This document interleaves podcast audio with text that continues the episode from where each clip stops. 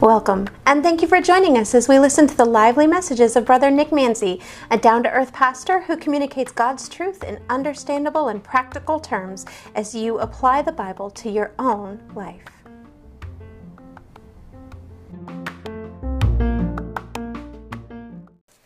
Amen and amen and amen. Praise the Lord. Good to see you all here today. Uh, we got. Uh, a little bit light crowd today inside the building, so I trust that most people are on Facebook watching us live, and I pray you are.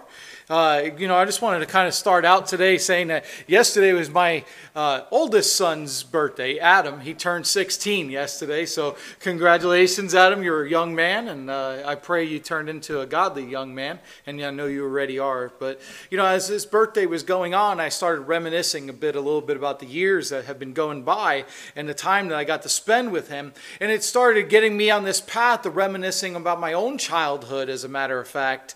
Uh, and I started thinking, thinking about all those things that I used to do as a kid. And, and uh, but, so I want to take a moment here.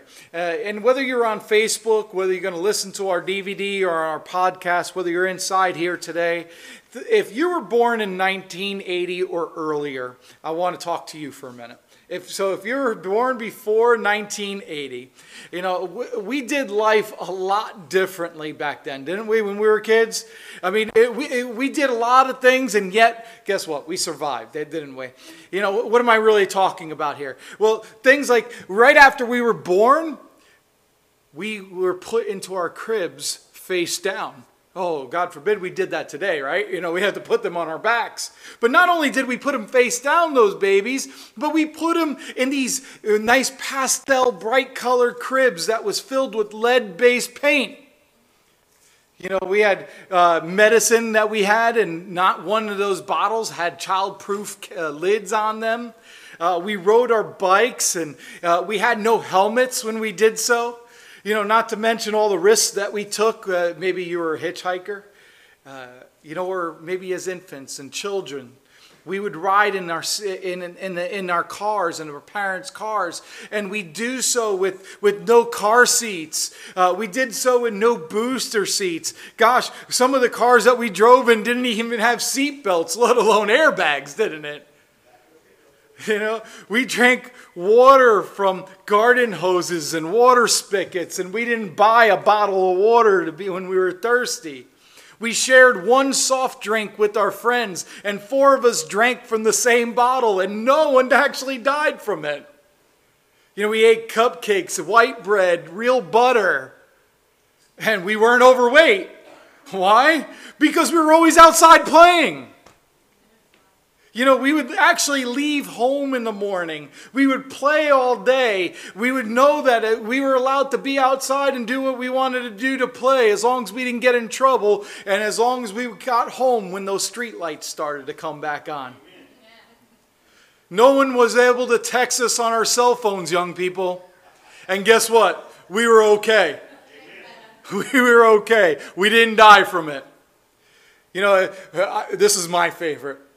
I would, I would find scrap pieces of wood and metal and rusty nails and everything, and I would spend hours trying to build a go kart to go down a hill, only to find out that you needed brakes to stop at the end of the hill.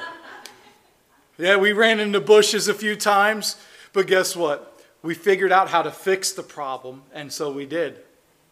We didn't have PlayStations or Xboxes or Nintendos. We didn't have any video games at all, as a matter of fact. We didn't even have personal computers. And guess what? No internet. But we had friends, didn't we? But we went outside to find those friends. We fell out of trees. We got cut. We broke bones in our teeth. And there was no lawsuits from any of the accidents that happened. Boys, you probably can relate to me with this. I should say men. We ate worms and mud pies. and we didn't get sick from any of that. And the worms didn't even live in us uh, forever. we made up games with sticks and rocks and tennis balls. And although we were told that we'd probably knock somebody's eyes out, well, we didn't knock out very many eyes. we rode bikes. We walked to a friend's house. We actually rang in the doorbell in their house, or maybe we just walked in when we actually wanted to talk to our friend. I just want to know, with all that happening in our lives, how did we actually survive as kids? You know, today things have changed. You know, some for the better, maybe some not so much for the better. But I'll tell you today, one thing that we are is we're more aware of our safety. We're more aware of our safety nowadays, and we're more concerned about our health today than we were in yesteryear. And we see it firsthand everywhere we look today, don't we? I mean, as a matter of fact, you see it in our new fashion accessory of, of the 21st century.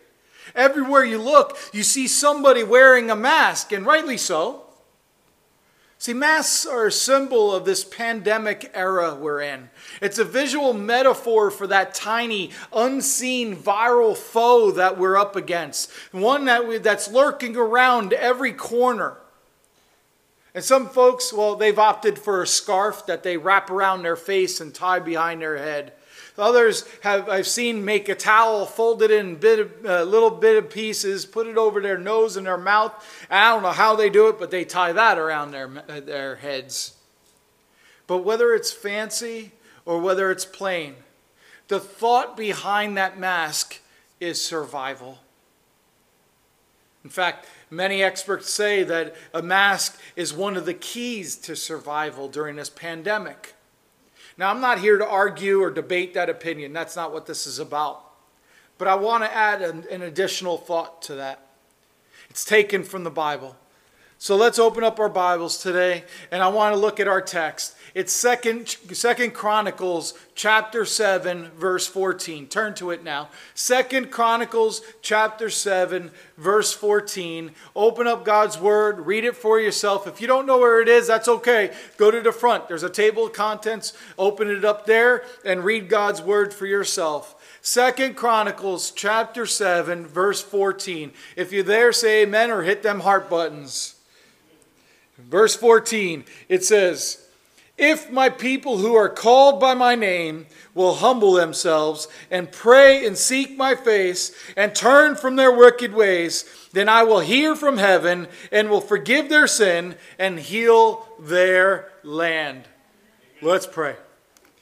Lord Father, I just want to thank you so much for today, and I thank you for this opportunity to be able to praise you and worship you. And Father, I thank you so much that you loved us so much that you gave us your only begotten Son, Jesus, our Christ, our Messiah, to come on this earth, not only to be an example for us, but to die on a cross, to shed his blood to cover our sins, to, and to defeat death through your resurrection, Lord Father. Thank you for that opportunity and that gift. And Father, in his name, forgive us right now how we failed you.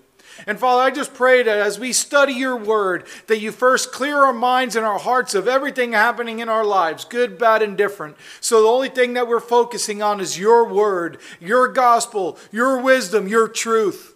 So, Father, fill us with the Holy Spirit right now. And as you do, Lord, Father, I just pray that you continue to guide us and teach us what we need to know to be able to survive, to be able to get through this troubling time that we're living in in these days, and to be able to turn back to you.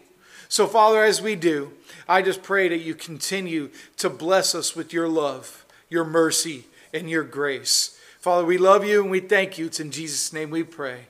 Amen. You know, I titled this message The Key to Survival. And by the way, last week at Father's Day, uh, I, I preached for a certain amount of, uh, of time, and I guess it wasn't enough because I had quite a few people say, Are you done already? And that, uh, so I'm going to fill in that extra time today. So, so fill me. You know, follow me along today. Just be with, bear with me today. But we got a lot of things to cover with today with this key to survival. You know, it, we just read that passage in Second Chronicles chapter 7, verse 14. And to be honest, we could just close up our Bibles after that and go home. It says all we need to, need to hear right now about the key to survival. I just gave it to you. But we won't because I'm a Baptist preacher and I'm going to be able to, to tell you what I believe God's telling me and what He wants me to tell you. And I believe that God's telling us that we need a revival in our land. We need a revival in our land. I don't care where you are, you should be saying amen right now. because we need a revival in our, la- in our land. If there's any of a time to have a revival, it's right now. Definitely this moment in time, we need a revival. We need to petition God like we've never petitioned Him before. And we need to ask the same question of God that David asks of Him in Psalm chapter 85, verse 6, when David says, Will you revive us again? Talking to the Lord, that your people may rejoice in you. Do you see that? This is the kind of question we need to be asking God right now during this time period. You know, there's to- too much going on in our world right now. There's so many things happening that is good, but so many more things that is in the limelight making it bad, like the coronavirus. There's crime, there's disasters, there's signs in the heavens, there's racism, the political chaos. And we need God to revive us and to be able to heal our land right now. And while God can certainly use all those things that I mentioned to be able to position us for revival. The key is going to be the response of God's people. Do you hear me there? Now, God can just snap his finger and say, I'm using this, now it's time to turn back to me. But the key is going to be the response of you and me. As a matter of fact, in Second Chronicles chapter 7 verse 14, God gave those Israelites a pattern of revival during those overwhelming circumstances that were happening. And I believe his instructions can still lead to a revival today. But four things need to happen first. Let me ask you first off, do you believe God's word is true? I certainly do. And if you believe God's word is true, if you think this is God's word, that it comes from God, that it's inspired by God, that it's infallible, meaning there's no mistakes, if you believe all that, then you need to believe also Second Chronicles 7:14, even though it's in the Old Testament. Amen. So we need to have four things happen before we're going to see God uh, give a revival in this land. And I want to share those four things with you this morning. So, eh, eh, you know, Pastor Don said, get a pen and paper ready to be able to write the funeral arrangements down. I hope you still have that pen and paper ready because you're going to need to write all these four points down. Get that pen, get that paper, write these things down. I don't care where you are, who you are, you, you got to get this down. It's that important. So, in order for God to be able to revive us, in order for God to revive us, first, there needs to be a realization that we're incapable of solving this problem on our own. There has to be a realization that you and I are incapable of solving this problem on our own. See, people tend to get to the end of themselves when faced with enormous difficulty. We look at it and we're, we don't always say, woe is me, but man, I'm, I'm just done. I can't handle this anymore. I don't know what else to do anymore. You know, and that fits the pattern throughout history. And it certainly fits the pattern that's happening here in God's Word. The devastating circumstances God mentions in Second Chronicles verse 7 are listed in the verse right before, in verse 13. Look at it, if you will. God speaks to Israel and he says, when I shut up heaven and there is no rain, or command the locusts to devour the land, or send pestilence among my people, now you might be reading that and you're like, okay, well, that's weird. You know, what does he mean?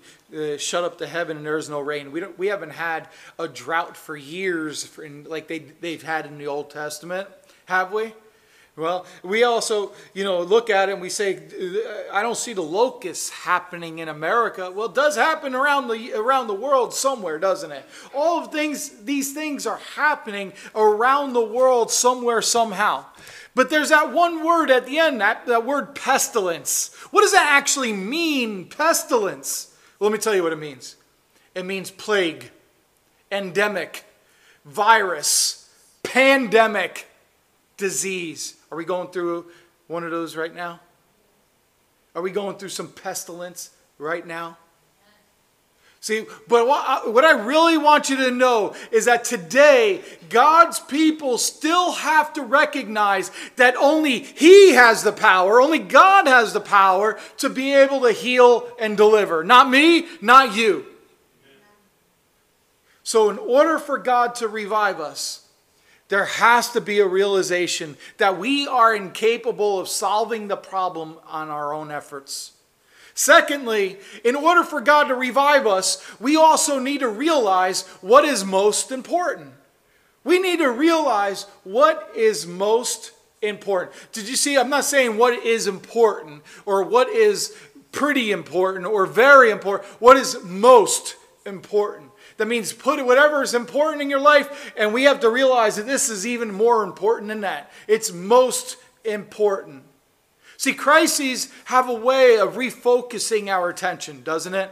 I mean, we're refocused right now. We're, we're focused on making sure that we don't get this virus, aren't we? See, that's what crises do. We want to focus uh, and, and find out what we're supposed to be do to doing the right thing so we don't get the pandemic that's going on. So during this time of quarantine, there's a lot of people out there who are re- rediscovering those simple joys and they're starting to refocus their priorities in their lives. And that's great. You know, one of the things that my wife and I started when this uh, pandemic started, the whole uh, shutdown and the, the, social distancing thing, we started walking every day and starting to get, you know, uh, instead of staying in bed and, or in the couch or watching TV all the time, we wanted to get out and do it and be able to continue to be active. But that's not even what I'm talking about here.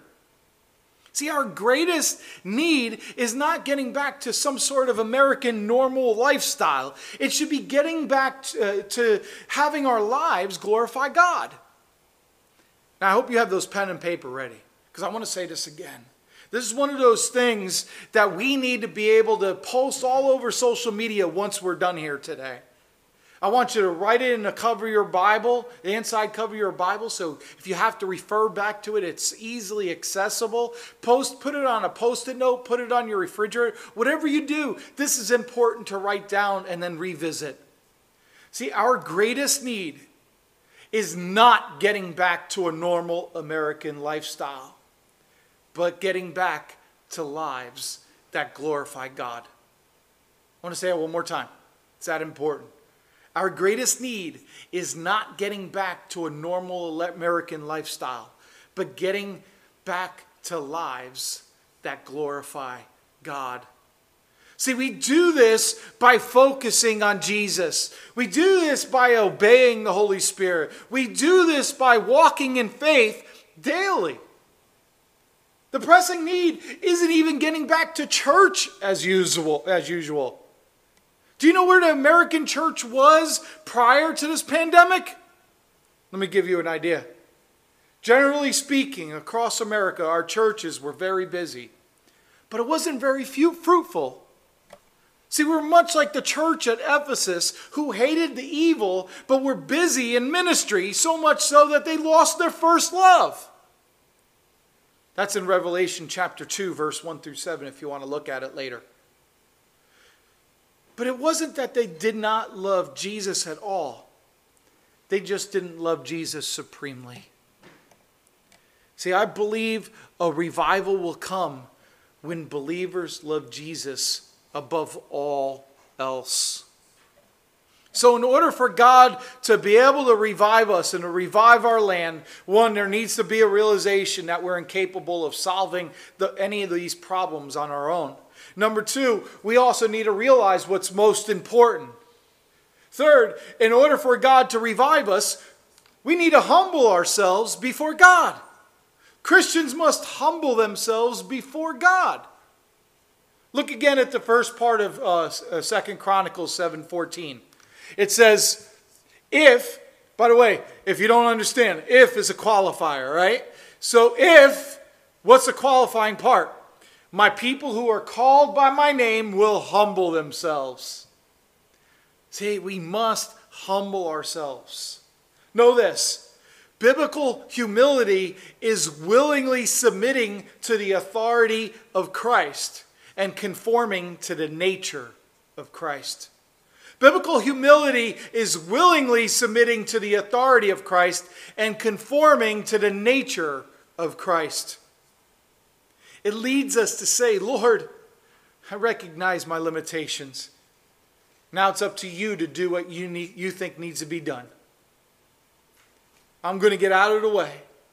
Do what you got to do, Lord. Do what you got to do.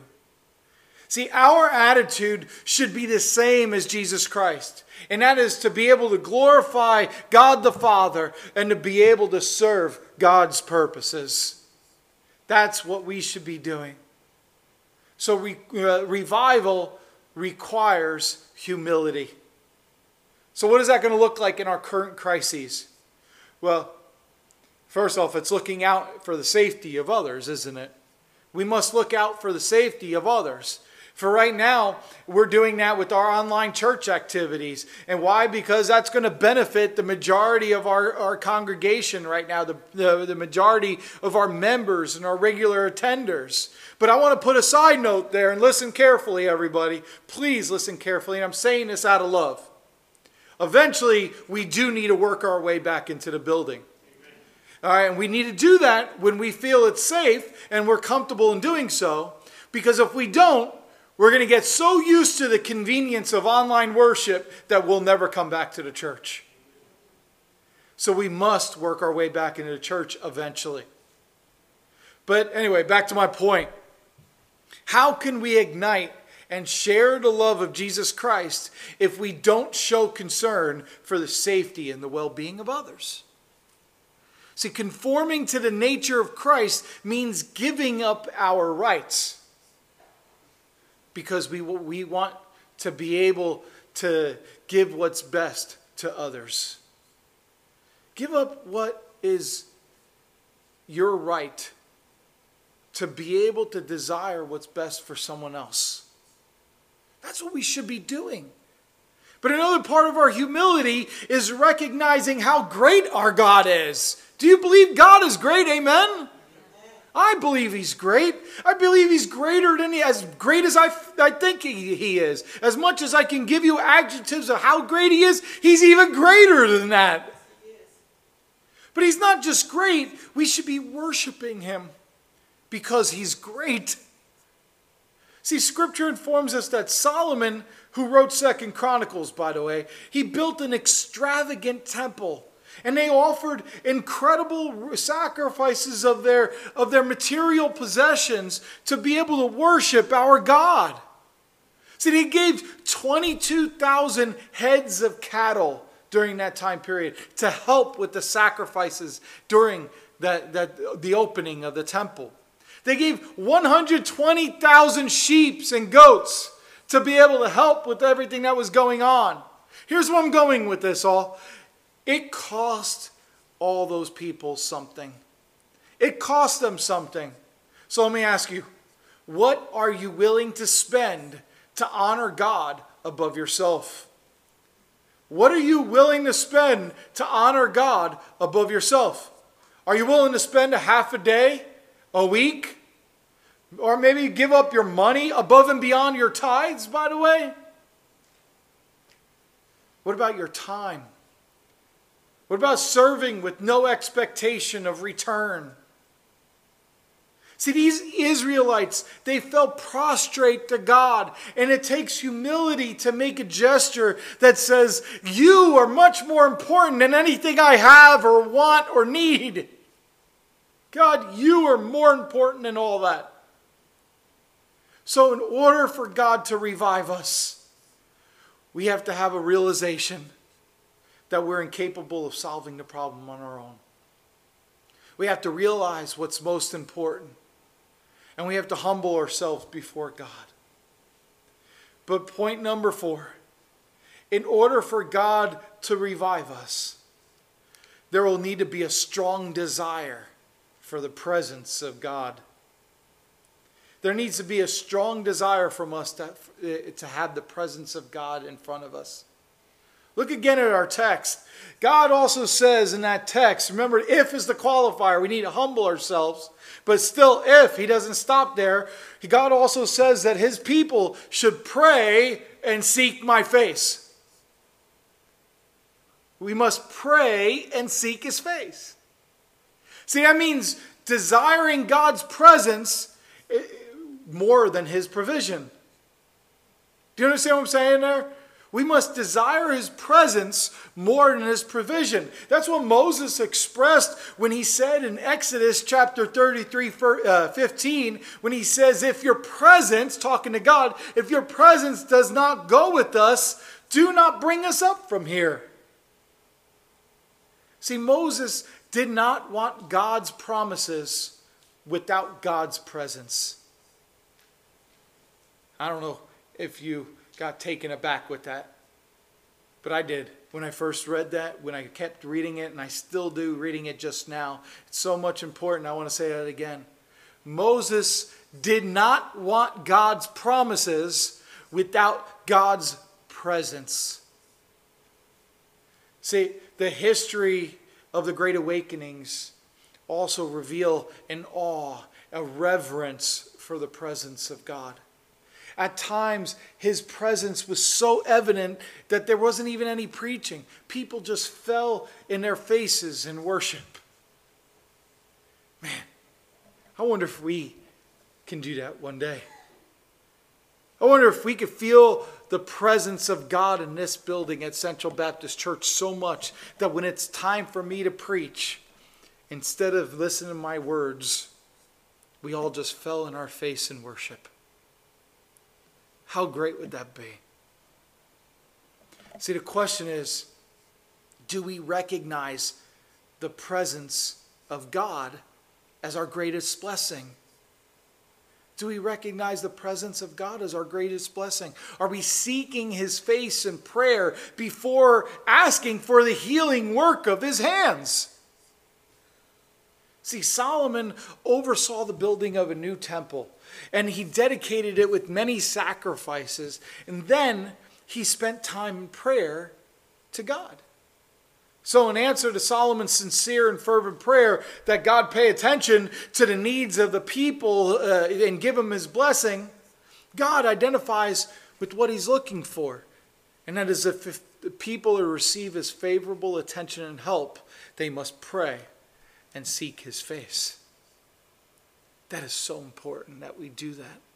We must pray and seek his face. Let me say this about prayer. What does exactly mean to pray? Well, it doesn't mean to place your order like you're at some sort of fast food restaurant. That's not what it means. God invites us to come in and politely, respectfully, and in humility solicit his help. See, we shouldn't demand things like some televangelists tell us to do so. I'm sorry, we don't. We shouldn't. There's nothing humble about that. Jesus actually taught his disciples how to pray. And they were raised as religious people, weren't they?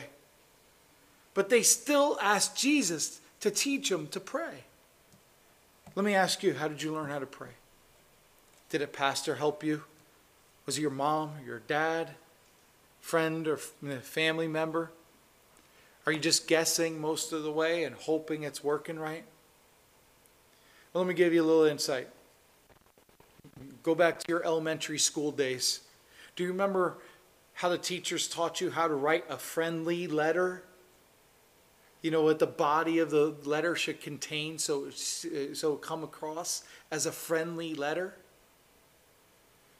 And we need to be able to request from God something at least as important as a friendly letter. We must come to Him with awe, with reverence, with humility. Anything sincere, offered in humility, well, it'll probably do. But maybe we need to spend a little bit more time practicing, looking at what Jesus taught us. Turn to Matthew 6, 9, 9 through 13. Matthew 6, 9 through 13. Uh, and as you're turning there, notice the respect, the humility, the repentance of Jesus' teaching in Matthew 6, 9 through 13. Are you there? Say amen. In this manner, therefore, pray Our Father in heaven, hallowed be thy name. Thy kingdom come Thy will be done on earth as it is in heaven. Give us this day our daily bread, and forgive us of our trespasses, as we forgive those who trespass against us. And lead us not into temptation, but deliver us from evil.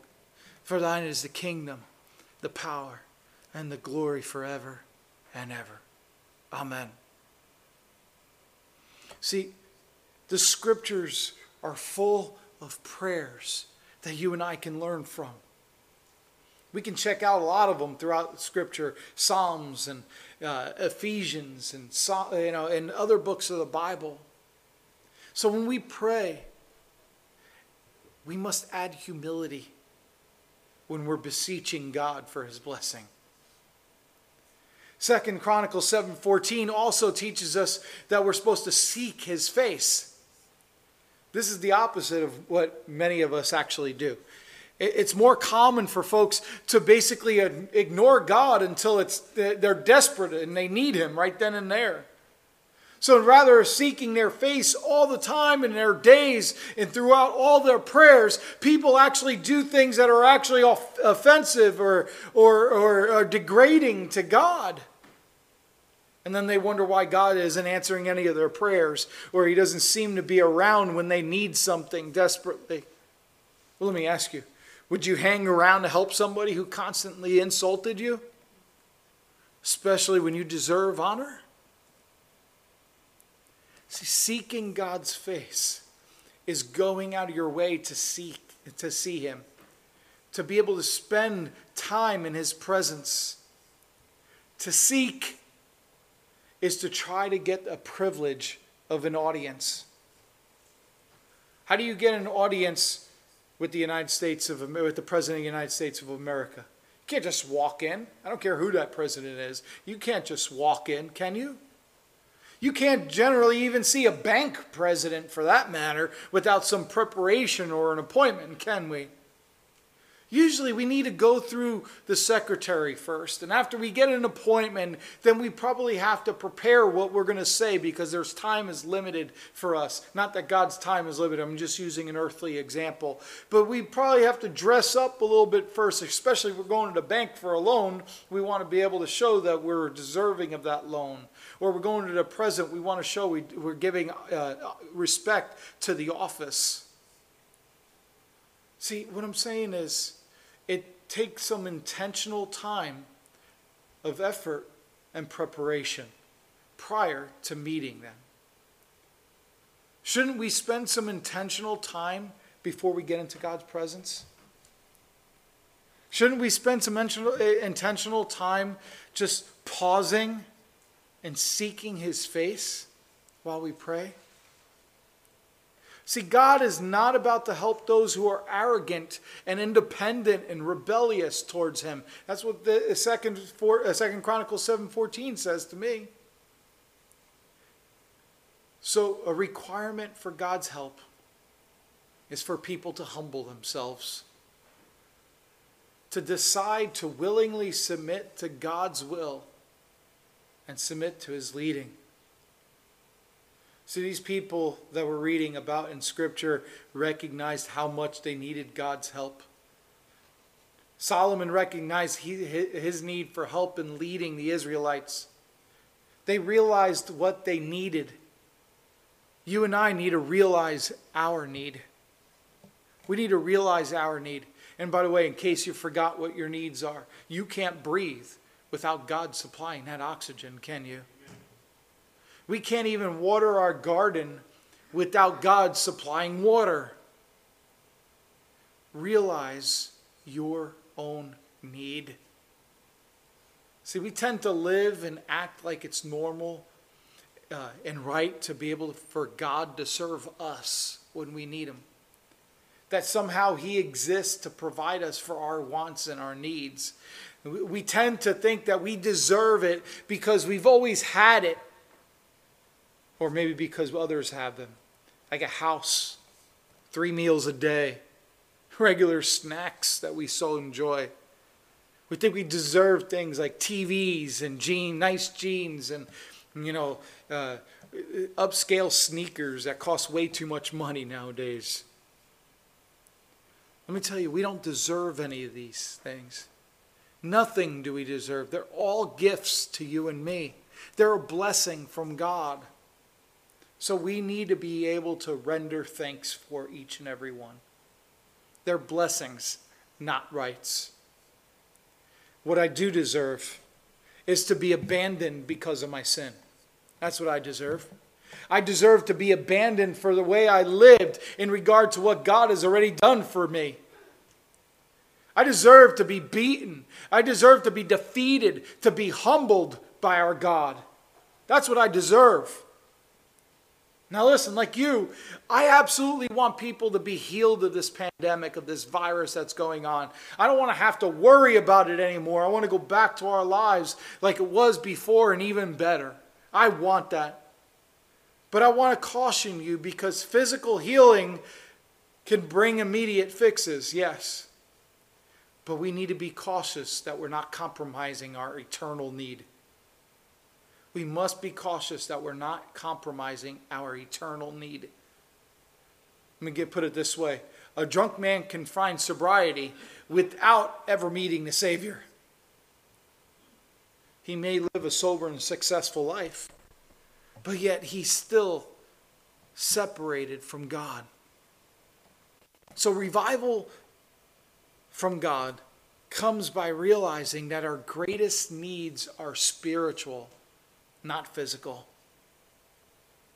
Not physical. Seeking the presence of God focuses our attention on the provider more than his provision. As believers, we need to have an acute awareness of personal sin. The American church, unfortunately, talks a great deal about uh, its strategy to reach the lost, about this, its strategy for church growth, and those are necessary to talk about. But the problem about that is there's so, uh, so little being talked about in our churches and across America today about repentance. And we must repent so I think it would behoove us to remember, to remember that the Lord was talking to his people when he says, and turn from their wicked ways. If my people will turn from their wicked ways. You know, I use that word revival quite a bit today. And although we, we, we have this tendency of thinking of revival as you know, the 70s things, 60s and 70s things where you put a tent outside and hope to bring uh, the lost into the tent to teach them about Jesus Christ. And so many lost come to come in Christ. But see, revival is more than that. And it's much more than that. Revival is the reawakening, the making alive people through confession and repentance. Are you God's people? If you are, raise your hand. I'm, a, I'm part of God's people because I accepted Jesus Christ as my Lord and Savior. That makes me God's people. So revival means that Nick needs to come alive in through God. And we do that through confession and repentance. We must do that today.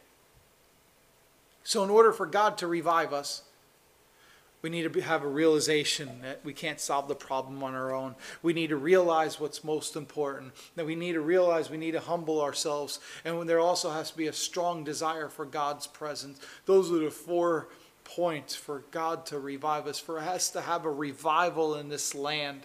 If we do those four things, those four simple yet so difficult things in our lives, according to Second Chronicles seven, uh, chapter 4, verse 7, uh, excuse me, 7, verse 14.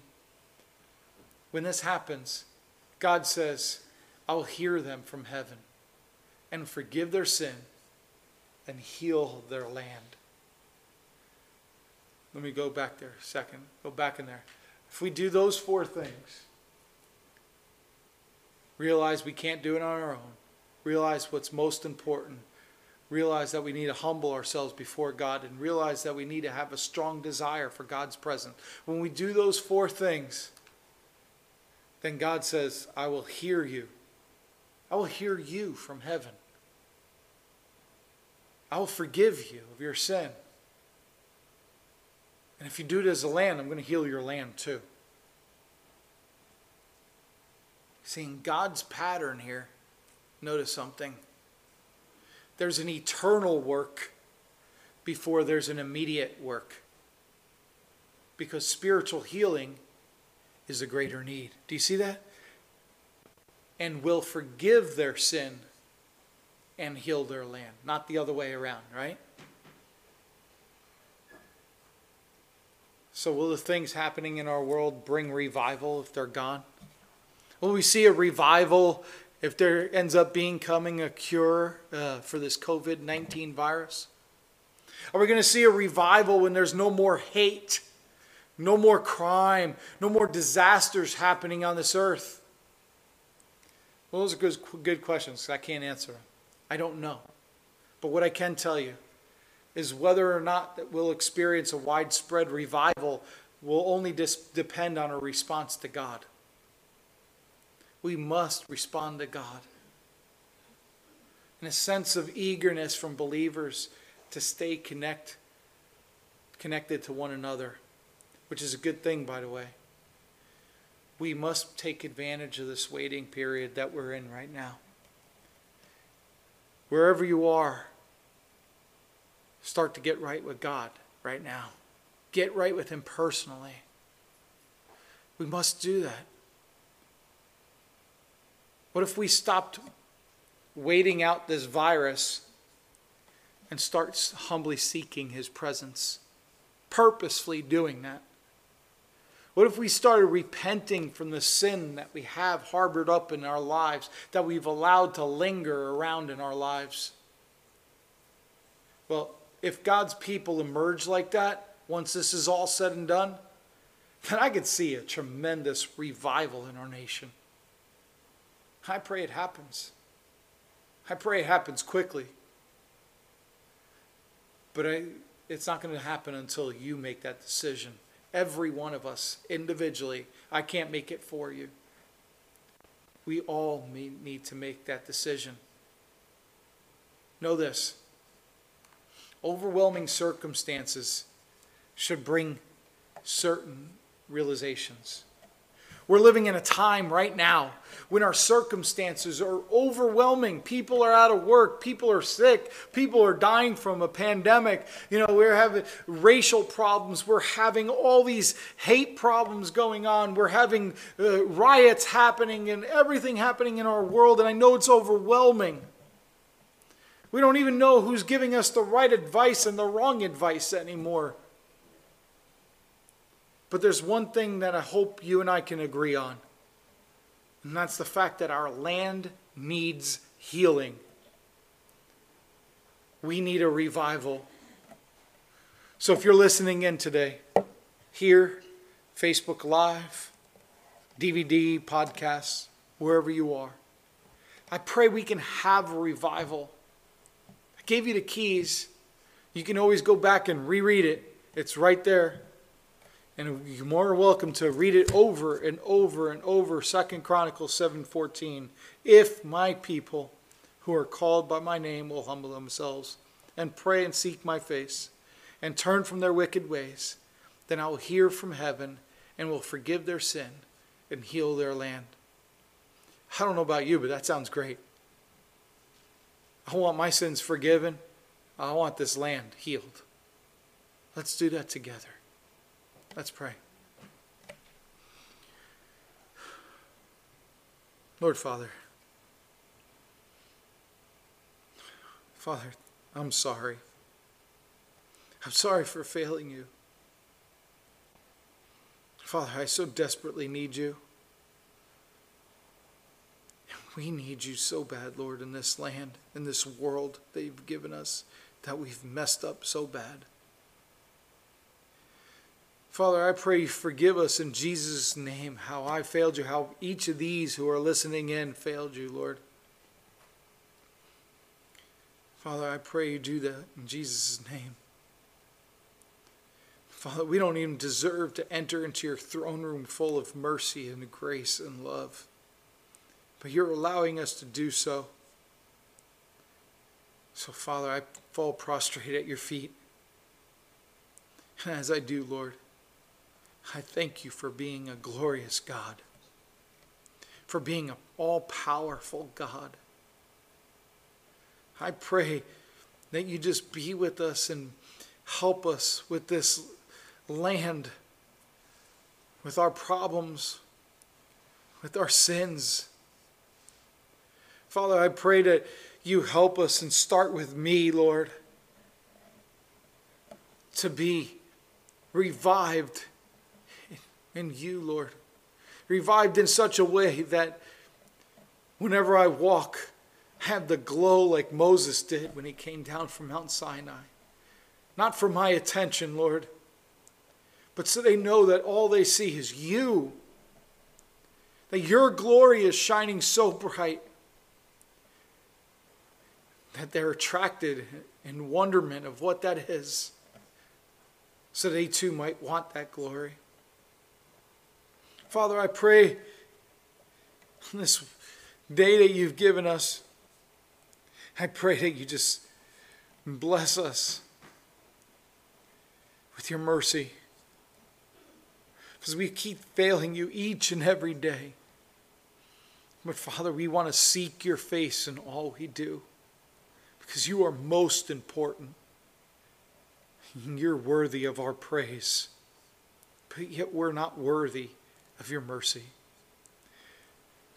So, Father, we thank you for that mercy. We thank you for that grace. But, Father, I just pray that you just help us uncover the Holy Spirit who's indwelled into each one of its believers.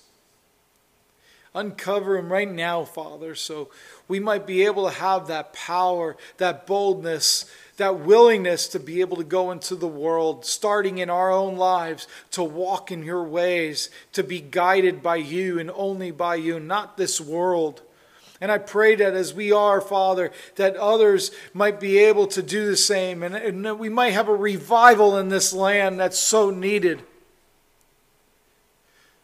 Father, I live in America and I pray for this land that we're in right now. I pray for a revival to happen across all 50 of its states, across all of its territories. And I pray use this land to be a guiding light for the rest of the countries across this world. And that we have a revival, a worldwide revival, so that every knee bows. Father, I just pray that your revival comes quickly. And I pray as it does, that we continue to seek your face and not turn away from you again. Father, we need your help. We seek your face. We humble ourselves as we pray to you. Father, we love you. It's in Jesus' name we pray. Amen and amen.